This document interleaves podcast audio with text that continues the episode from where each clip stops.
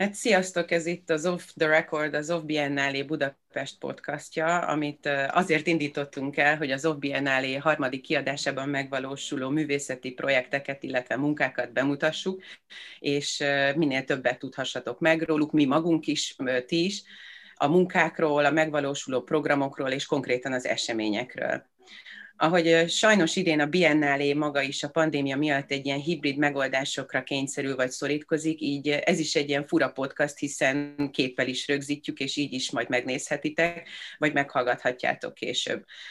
Tematikailag ezekben az adásokban mindig két projektet mutatunk be, aminek valamilyen eszme vagy értelmezés mentén valahogy kapcsolódnak egymáshoz szerintünk, és ez most is így lesz. Itt vannak a projekt képviselői, nem mindenki tud jelen lenni, egy projektet mindig egy képviselő képvisel, de az adásban mindig meghívunk egy külső szakértőt is, akivel próbálunk közösen gondolkodni, és az adott témában párhuzamokat találni, vagy a közös gondolatok mentén egy mélyebb megértést adni az adott tematikáról. A mai vendégünk Dobák Judit, köszönöm szépen, hogy elvállaltad ezt a ezt az adást, illetve ezt a beszélgetést. Kulturális antropológus vagy, remélem, hogy, ja, és ismered is a projekteket, illetve pontosan a paddal már dolgoztál együtt, illetve itt van a két projektünk közül Gici Dénes, a, aki az AUV-t képviseli, és a PAD a hétköznapi hiánycikkel képviseletében pedig Berez Diavanit. Sziasztok, köszönöm, hogy itt vagytok, és én nem mennék annyira messze, hogy én beszélek három mondatban a projektekről. Szeretném, hogyha az első kör a bemelegítő kör az mindenképpen az lenne, hogy ti bemutatjátok a projekteket. Abban a szerencsés helyzetben vagyunk, hogy már mind a, mind a ketten dolgoztok a projekten, tudjátok, hogy körülbelül mi fog történni és mikor. Úgyhogy akkor, Dia, kérlek szépen kezdje te beszélj egy picit magáról a projektről, és hogy hol tartotok éppen a megvalósításban. Sziasztok! Én képviselem most a, a PAD csapatának a hétköznapi hiánycikkek projektjének ezt a részt. Ezt öten csináljuk, és jelenleg, illetve egy ilyen közösségi bevonási projekt része is van. Alapvetően a közszolgáltatás hiányos otthonoknak a, a fenntartási gyakorlataival foglalkozunk egyrészt van egy, egy kutatási része a munkánknak, másrészt pedig van egy ilyen művészeti kutatási rész, és ennek a művészeti kutatási résznek a, a részét fogjuk most bemutatni az OV keretében, a 2B galériában, azon belül, hogy le, szeretnénk megmutatni azt, hogy egy, egy közszolgáltatás hiányos, tehát ott, ahol mondjuk nincsen vezetékes víz a, a lakótérben, vagy az áramellátás nem megfelelő, vagy a, egyáltalán a lakókörülmények nem ö, folyamatos karbantartást igényelnek, ez mekkora egyéni feladatot ró az ott élőkre, és hogy ezeket a feladatokat ők hogyan oldják meg, ezen keresztül pedig szeretnénk egy kicsit közelebb hozni azt a problematikát, amit, amit annak kapcsán érzünk, amikor a, a szegénységről, vagy a, vagy a hátrányos helyzetű térségekről beszélünk, vagy az ott élőkről beszélünk, mert hogy azt szeretnénk megmutatni, hogy, hogy a, a, az ott élők hogyan alkalmazkodnak ezekhez a nagyon nehéz körülményekhez. És ezt, mindezt egy kiállítás keretében részben mutatjuk be, amihez majd kapcsolódnak workshopok, tehát lesznek ilyen csináld magad workshopok például, illetve beszélgetések a témában, valamint saját magunk is kipróbálhatjuk, hogy hogyan kell például vizet hordani megfelelően. Azt hiszem, hogy két dolgot szeretném, hogyha még egy picit bőveg, bővebben kifejtenél. Az egyik az az a mérhetetlen kreativitás, amivel, amivel találkoztok, illetve az a fajta művészi munka, illetve út, amivel szeretnétek azt ezt az egy, nagyon érzékeny témát bemutatni, nem a sztereotípiák és a megszokások útján. Ezt hogyan, hogyan kezdtétek el, honnan van a személyes kapcsolódási pont, és miért pont ezzel a szegregátummal kezdtetek el dolgozni, miért pont ezzel a közösséggel kezdtetek el dolgozni? Hát egyrészt van a PAD munkája, ami, ami, ami egy társadalomtudományi, nagyrészt társadalomtudományi kutatásokat vezető, vagy tehát hogy társadalomtudományi kutatásokat végzünk a padon keresztül, és hogy, hogy az egyik ilyen nagyon fontos téma, amivel már a, a, az elejétől fogva foglalkozunk, ez a, a, a képisége, meg a, a, a vizualitása magának a, a hátrányos helyzetű térségeknek. Nagyon sokszor érzékeljük azt, hogy egyrészt um, van egy, van egy sztereotíp kép arról, hogy, hogy, hogy a, az ilyen körülmények között élő embereknek alapvetően valamire várnak, tehát egy ilyen nagyon statikus képben mutatják be sokszor őket, illetve nagyon ritkán kerül arra szó, hogy ezek a, ezek a körülmények, ezek nem az egyéni problémákról szólnak, hanem egyszerűen tényleg strukturális sajátosságaik vannak, és, és ahogyan így sok terepmunkában dolgoztunk, meg dolgozunk, azt láttuk, hogy kifejezetten ennek a, ennek a dimenzióját szeretnénk egy kicsit megmutatni, és mindezt úgy, hogy, hogy, a, hogy az ott élőket bevonjuk ebbe a folyamatba, tehát ennek a, ennek a munkának van egy, például lesz egy közösségi objekt, egy, egy szobor, amit tavaly nyáron készítettünk a, a, az említett közösséggel, ami kifejezetten olyan tárgyakból épül fel, amit, amit a, ott az ott élők delegáltak tulajdonképpen ebbe a szoborba, amik kifejezetten ezekre a hiányosságokra, ezek, ezeknek a hiányosságoknak a, a, a kiegészítésére um, kiegészítését segítik, tehát például egy babakádat nem feltétlen csak egy gyerekfürdetésre használnak, vagy egy, egy nem tudom, egy babakocsit sem feltétlen csak gyerek, gyerekeknek a szállítására, és hogy ezeket a, a, a, a körülményeket, illetve ezeknek a körülményeknek az ilyen alkalmazkodási um, gyakorlatait mutatjuk be, de kifejezetten egyrészt nem hangsúlyozva ebben az egyéni történeteket, de az egyéni gyakorlatokat viszont megmutatva a pandémia mennyire hatott a projektetekre, mennyiben gátolt, vagy mennyiben akadályozta a munkátokat és a későbbi kiállításnak, a, a mostani kiállításnak a, a megnyitását? Alapvetően volt jó és rossz része is. A, a rossz része az egyértelműen az, hogy ez egy, mivel ez egy közösségi bevonáson alapuló projekt, ezért a mi jelenlétünk az egy folyamatos, tehát egy folyamatos jelenlétet igényel, és hogy egy pandémiás helyzetben ez nagyon, ez nagyon nehezen megvalósítható az az egyéves csúszás, amivel igazából most itt számolnunk kellett, ez maximálisan befolyásolta azt, hogy kicsit kiforrottabb lett például a, a, a 2B-ben látható um, kiállítótérben létrejövő um, program.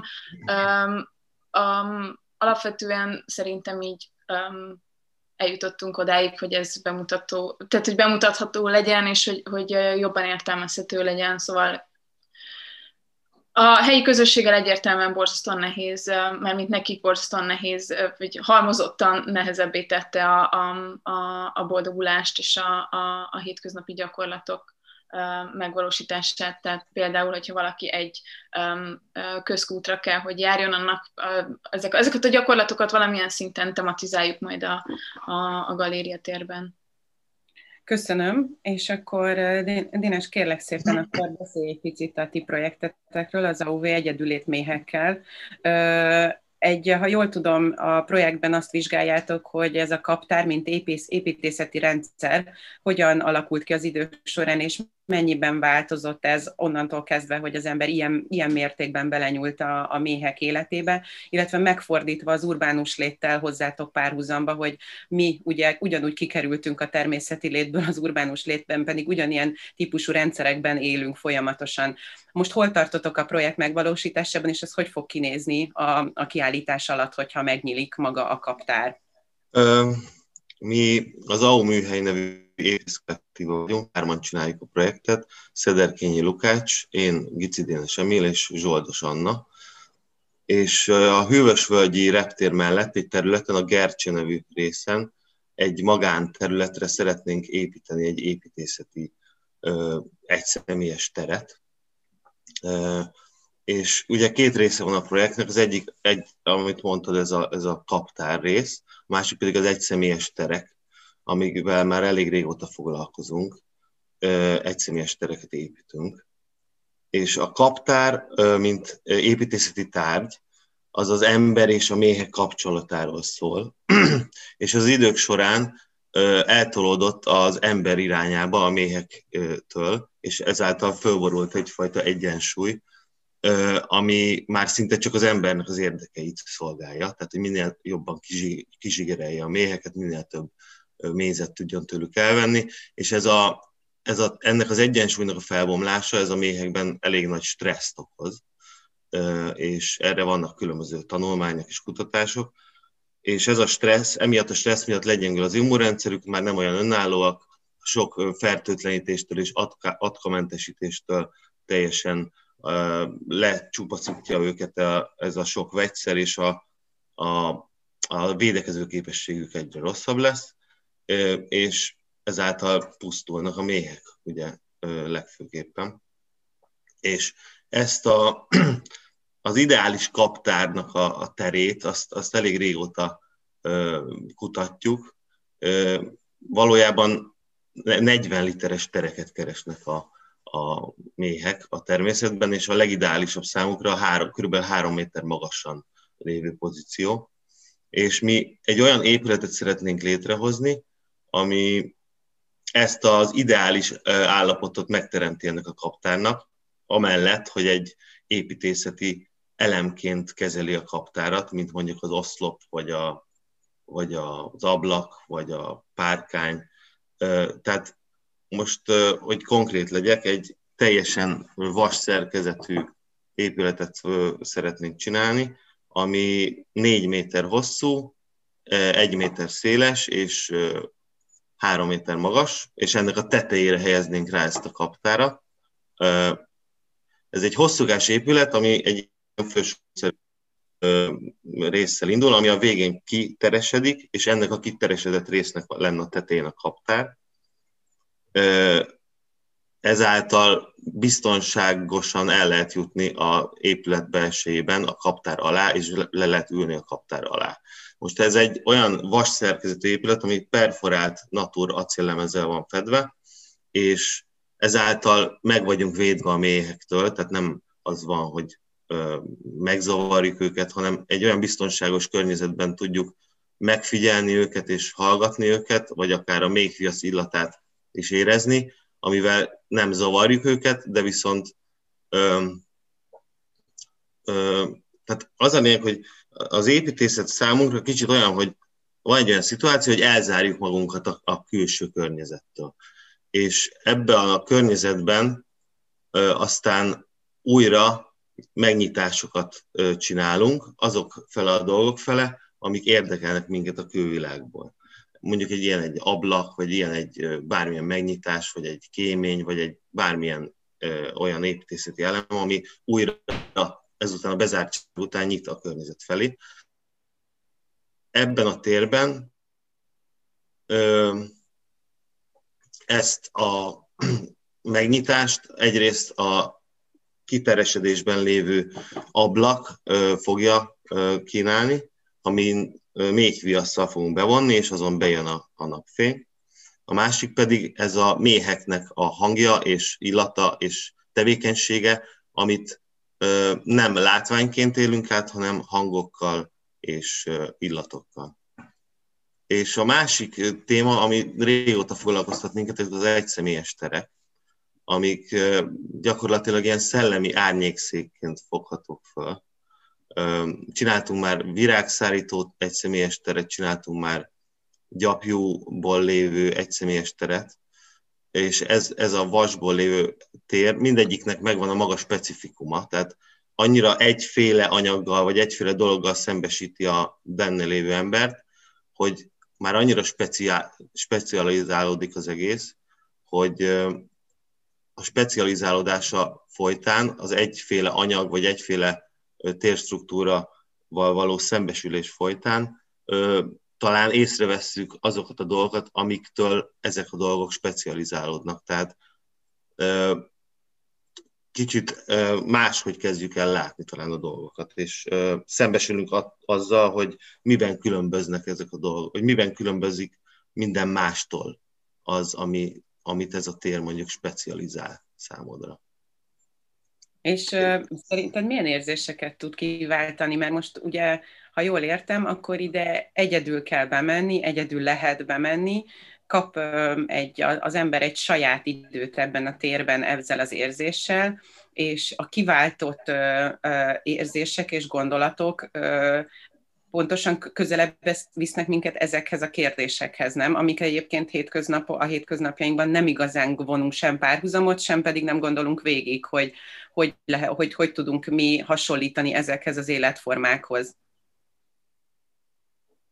Hát egyrészt van egy olyan jellegen az egésznek, hogy ülünk egy, egy egyedül ülünk egy térben, ahol fölöttünk egy ö, szinte tökéletesen működő társadalom, ö, a méhek társadalma dolgozik és működik. Másrészt pedig az ember is maga is annyira specializálódott már minden szempontból, hogy talán talán a méhekben rejlő univerzalitást és, és a magában rejlő univerzalitást kicsit jobban fel tudja fedezni újra. Mert ez a fajta ilyen mikrovilágok létrejött, ami most zajlik, hogy már annyira specializálódik mindenki, hogy szinte nem is tudunk egymással kommunikálni lassan. Ezt, e, erre talán rá, rá tudunk döbbenni, hogy, hogy, hogy itt, itt, itt azért vannak, vannak dolgok rajtunk kívül is, meg azon kívül is, amit mit csinálunk egész nap. Önmagában is egy nagyon meditatív helyzet vagy jelenség lesz maga az a jelenlét ott a, abban a térben, nem? Tehát aki csak szimplán egyszerűen csak megéli azt a helyzetet a, az illatokkal, a zümmögéssel, a, a napfényel, a sárga napfényel, tehát hogy így nagyon szakrális az egész.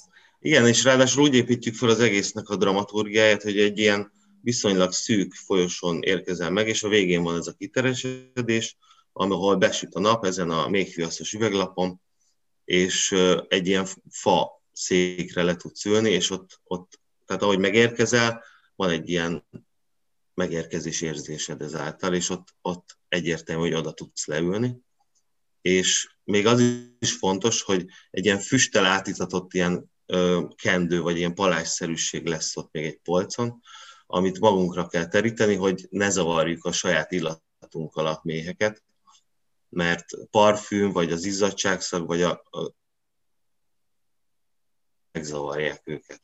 És ezzel a füstös palásttal kicsit el tudjuk fedni ezeket a dolgokat. Nagyon, nagyon izgatottak és vagyunk. hát ott valószínűleg igen, meditatív. Bocsánat. Hát köszönöm. Nem. Szóval ez, ez valószínűleg egy meditatív helyzetet teremt. Nagyon, nagyon várjuk, és gyönyörű idő lesz, és hogyha minden igaz, akkor mivel ez egy egyszemélyes tér, ráadásul a minden szabályozásnak megfelel a látogatóság szempontjából.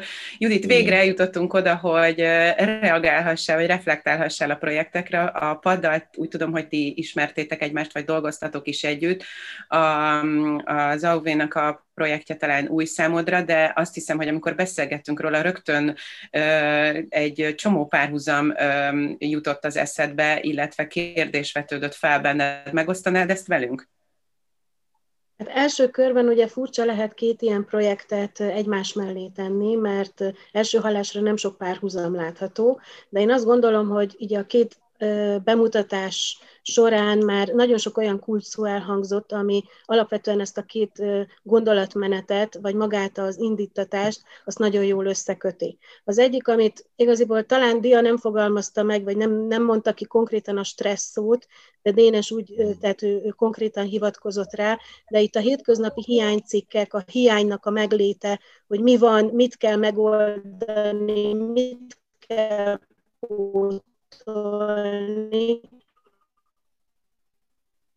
ez mind a két esetben, vagy mind a két projektben ben, meg, megtalálható.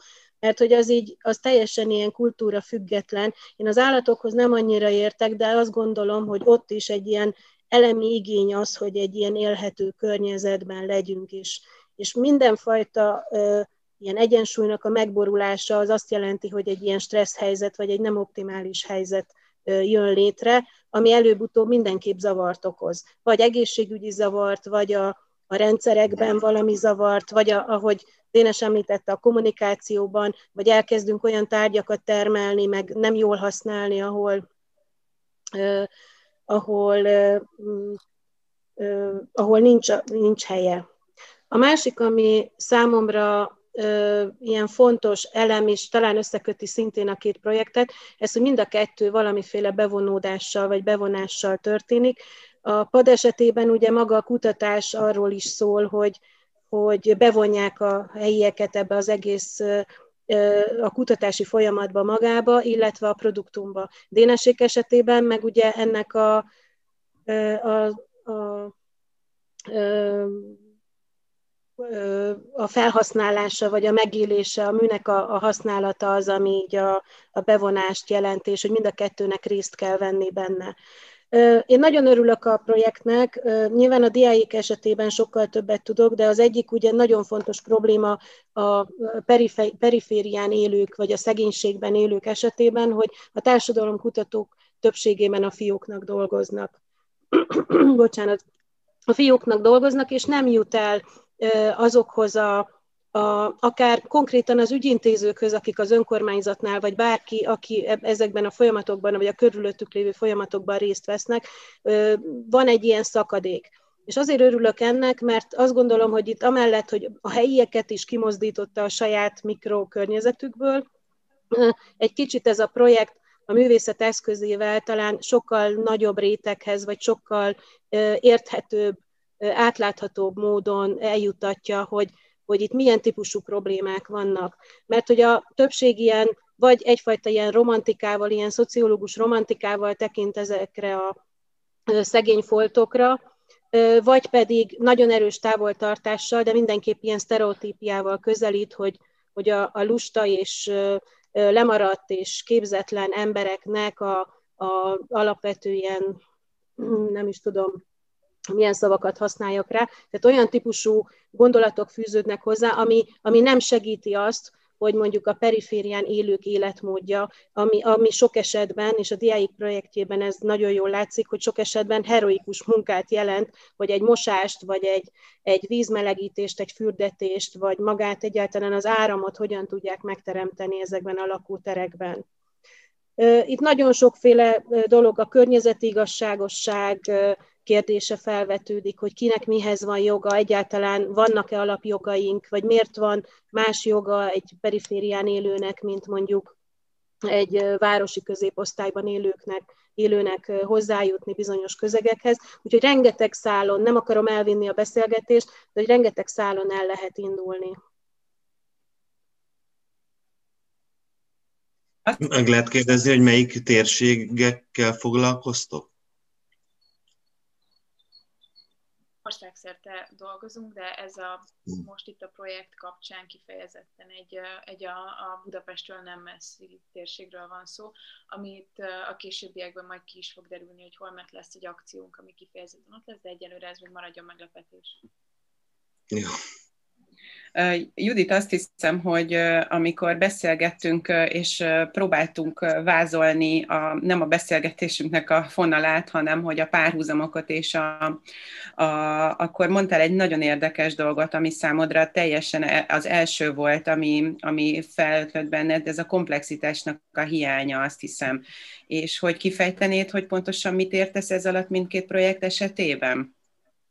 Az előbb azért is nem említettem, mert igaziból mindketten elmondták, hogy ez a, a nagyon egyedi, individuális értelemben gondolkodunk, ahogy Dénes ezt valahogy úgy fogalmazta meg, hogy, hogy már nem is kommunikálunk egymással, Dia esetében is, hogy nem tudunk egymással, hogy nagyon ilyen mikroszinten oldjuk meg a problémáinkat, és például a méhek esetében nagyon jól kirajzolódik, hogy ez egy sokkal komplexebb dolog, mint ahogy a hétköznapi hiánycikkek esetében is egy Budapest belvárosi lakás felújításának a nagy része ilyen szegregátum, a felújításból kijövő úgymond szemétnek egy jó része kerül az ilyen típusú szegregátumokba, mert hogy valahol le kell tenni ezt a szemetet. Aki a budapesti belvárosi lakásban felújít, nem is jut el a gondolaték, hogy vajon az ősítjével vagy kivett ablakával mi fog történni, mert hogy nem komplexitásában gondolkodik erről az egészről, hanem arról, hogy az ő kis mikrovilága megoldódjon. Lehet, hogy ez nem baj, tehát most nem számon kérem az egyéni embereket, de mégis a gondolkodás módban, és ez tényleg egy ilyen rendszer szintű probléma, hogy mindenki a maga kis. A vállalkozó csak megoldja, amit, amit tőle megrendelnek, a megrendelő csak a saját gondolat, és így tovább. Tehát, hogy rakódik egymásra egy több olyan rendszer, aminek a végeredménye az, hogy ez a komplexitás megszűnik. és emiatt borulnak fel, azt gondolom, hogy ezek a nagyon kényes egyensúlyok. És erre nagyon jó példa a méheknek a, a világa, vagy az életkörülményeinek a romlása, és nagyon jó példa bárhol Magyarországon a perifériák létrejötte, ahol ugyanezek a mi társadalmi igazságtalanságnak vagy igazságosság hiányának nevezzük azokat, amikor nem jutnak hozzá az ivóvízhez, a mosakodáshoz megfelelő körülményhez, az alapvető infrastruktúrához, mint víz, gáz, villany, ezekhez. Tehát, hogy rendszerek borulnak fel, és hát ez alapvetően kihat az életmódra. Amit említettünk már a stresszre, a konfliktusoknak a megjelenésére, újra termelődik egyfajta, nem csak a szegénység, mert ugye a szegénység szót, ha kiejtjük, akkor az éhezésre és ezekre gondolunk. Itt nem, nem csak ebben az értelemben kell a szegénységre gondolni, hanem általában az élethez való viszonyunk, ahogy megéljük ezeket a struktúrákat, annak a szegénységére is kell gondolnunk. Tehát a komplexitásnak a hiánya a gondolkodásmódunkban is kezd így kikopni, és nagyon kevés az a, az a elem az életünkben, amikor így komplexen végig gondolunk egy problémát. Mindenki csak a saját kis környezetében tartja magát jogosultnak. Dia, egy kérdést tennék fel, amiről a múltkor azt hiszem nem beszéltünk, és engem nagyon érdekel, hogy abban a közösségben, ahol ti dolgoztok, milyen, mekkora a az egymás iránt való felelősségnek a, a jelenléte. Tehát, hogy ugyanabban a helyzetben vannak, ugyanazokkal a problémákkal küzdenek. Én azt tapasztalom, hogy itt lassan azt sem tudod, hogy ki lakik melletted és úgy gondolom, hogy ez, ezekben a helyzetekben, ahol például ti nem csak kutatóként, hanem fizikailag, amikor segítséget nyújtotok, és valamilyen módon belenyúltok az életükbe, sokkal többet láttok ebből. Én úgy képzelem, hogy ezekben a közösségekben sokkal erősebb ez a fajta közösségi jelenlét és a segítség, illetve a segítőkészségnek a, a mi volt részben igaz, tehát, hogy mindenképpen a minél kiszolgáltatóbb helyzetben él valaki, annál többször kell ehhez a, tehát a, vagy a rokoni, vagy a baráti, vagy a közösségi szálakhoz fordulni. Tehát nincs meg az a fajta luxus, hogy pénzért vagy térért cserébe távolságot, szabadságot, vagy egyéb tehát hogy, hogy biztosítsuk ezeket.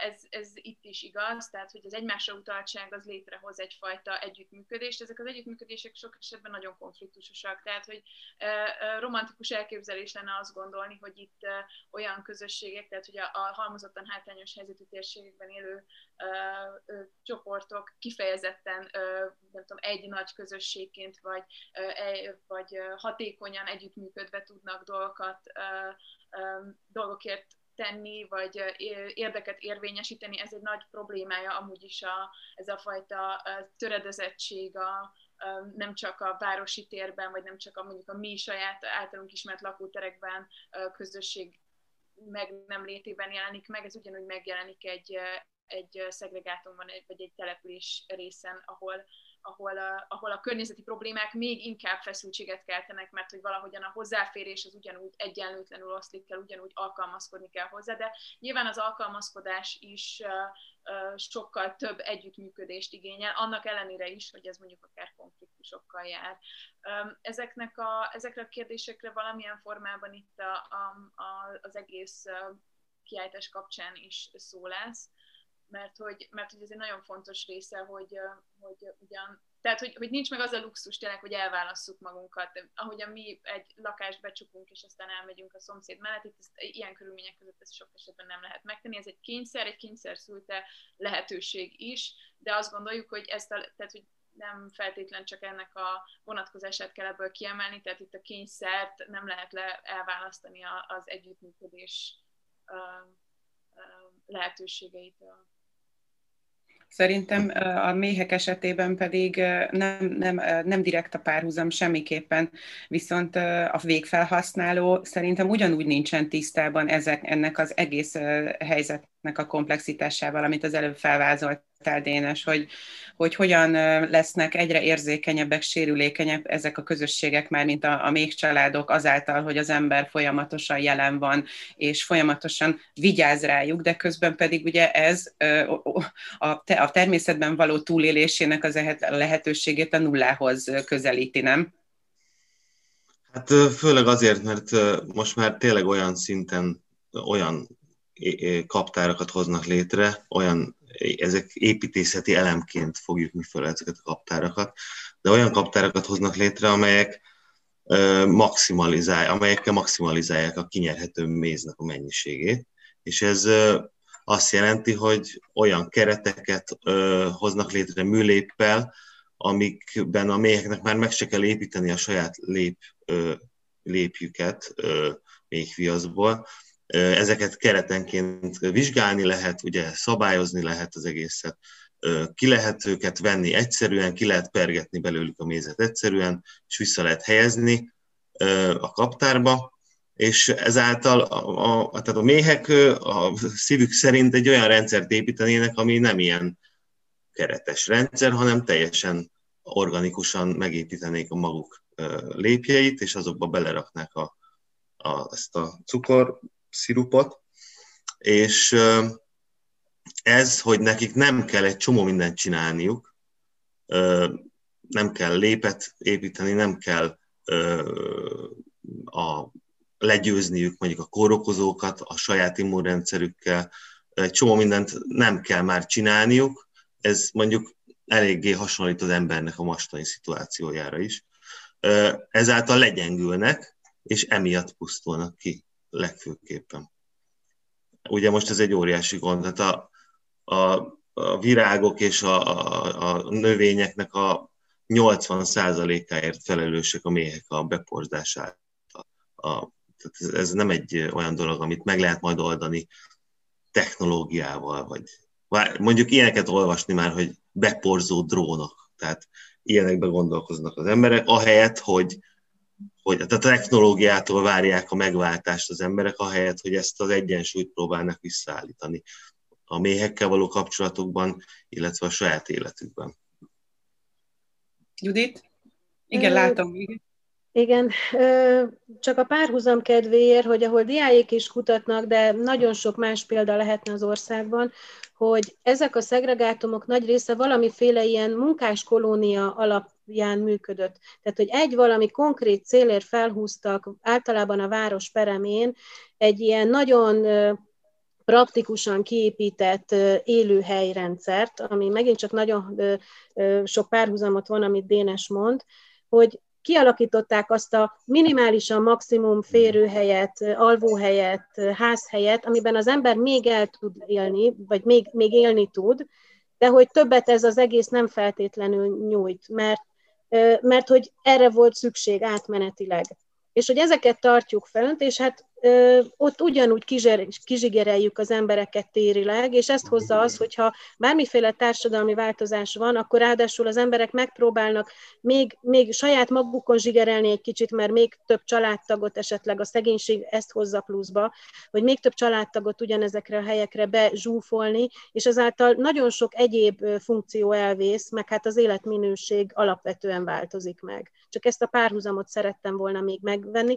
Ja, és még valami, hogy hogy, ehhez egy tudás is tartozik. Tehát addig, bocsánat, hogy ilyen szava, párhuzamot vonok, de a szocializmusban ugye pont a munkáskolóniák voltak azok, ahol mindent megcsináltak a bentlakók helyett. Sokszor még az izzót is a gyári alkalmazottak cserélték ki, tehát ott több generáció felnőtt úgy, hogy nem gondozta a saját lakóhelyét.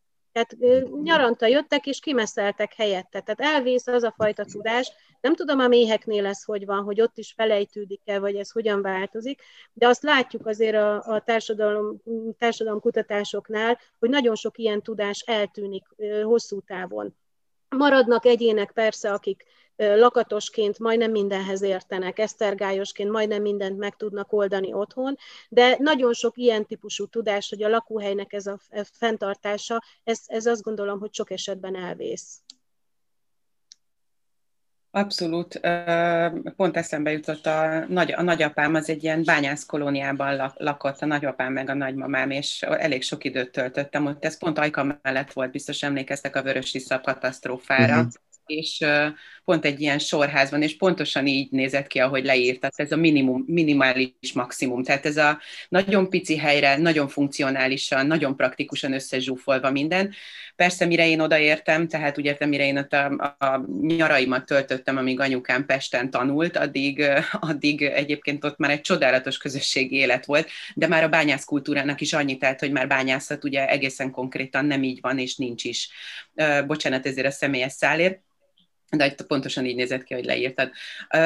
Arra maradt időnk, hogy kérlek titeket, hogy foglaljátok össze, hogy mondjuk Dénes az elég, elég pontosan elmondta, hogy mi fog történni a helyszínen, és mi lesz a program, tehát hogy hozzátok majd regisztrálni kell, mindenki kap egy személyes időt, vagy egy időpontot, amikor oda látogathat hozzátok, viszont Dia, kérlek, akkor mondd el, hogy melyek azok a kiemelt programok, amikre érdemes lesz elmenni az OFF ideje alatt, vagy közben ilyen részletet majd mindenképpen az oldalunkon, illetve az OPNL oldalán lesz célszerű uh, megnézni, mert ugye a jelenlegi járványügyi szabályozásokkal napi szinten kell, hogy valahogyan alkalmazkodjunk hozzá, tehát hogy, hogy nehéz nagyon konkrétumokat mondani. Az biztos, hogy a, amint uh, uh, látogatható lesz fizikailag a, a 2B galériában lesz a, a, a központunk, ott, ott egyrészt lesznek majd ilyen ideális esetben offline workshop aktivitások, tehát segítünk egy kicsit, majd így lesz egy ilyen képelemzési workshop, lesznek beszélgetések a, a témáról, lesznek kifejezetten olyan workshopok, ahol meg lehet tanulni egy-két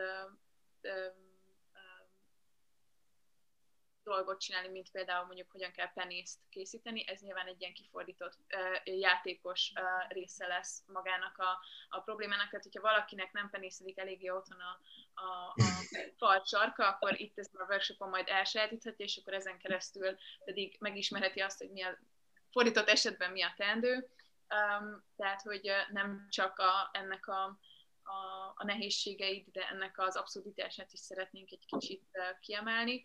Úgyhogy nálunk is valószínűleg majd regisztráció lesz, mindenképpen ilyen kis csoportosan lehet majd hozzánk jönni, illetve lesznek a kettőbbi galériától nem messze egy, egy-két ilyen köztéri akció, ami, ami például egy kútmelegítés fog megmutatni. Dénes, akkor még egyszer a helyszínt, ha elmondanád, és persze akkor majd az összes többi információ az a honlapunkon lesz, de akkor a helyszínről mondj még egy mondatot megint. A helyszínről annyit, hogy ez a hidegkút vagy hűvösvölgyi reptér mellett lesz közel egy 5-10 perces sétára. A kirándulóknak kedvelt helye környezetében, egy magánterületen lerakva ez a vasszerkezetű épület, ami, hogyha nem volt elég egyértelmű, ez egy perforált vaslemezzel bevont épület, amiben nem tudnak bejutni a méhek. Tehát úgy kell elképzelni, mint egy cápa ketrecet, amit leeresztünk a cápák közé, csak a, most a méhek alá fogjuk ezt megtenni. Most sokkal vonzóbbá tetted szerintem, tehát hogyha eddig a méhektől parázott volna valaki, akkor most akkor ráhúz tehát még ezt a cápa ketrec párhuzamot is. Minden esetre én nagyon-nagyon kedvelem a projektet. Nagyon szépen köszönöm, hogy itt voltatok, és Juditnak nagyon szépen köszönöm, hogy vállaltad ezt a beszélgetést. A legfontosabb szerintem a jelenlegi helyzet miatt, hogy a, a projekteknek a saját honlapját, illetve az Biennale honlapját nézzétek folyamatosan az aktualizált programok lehetőség és a fizikai találkozások miatt, hogy ezek hogyan tudnak megvalósulni, ezek még mindig folyamatosan változnak. Köszönöm szépen még egyszer, ez volt az Off Biennale Budapest Off the Record podcastja folytatjuk további projektekkel, és remélem, hogy minél többen ellátogattok és nézitek a munkákat. Köszönöm szépen! Köszönjük szépen! thank you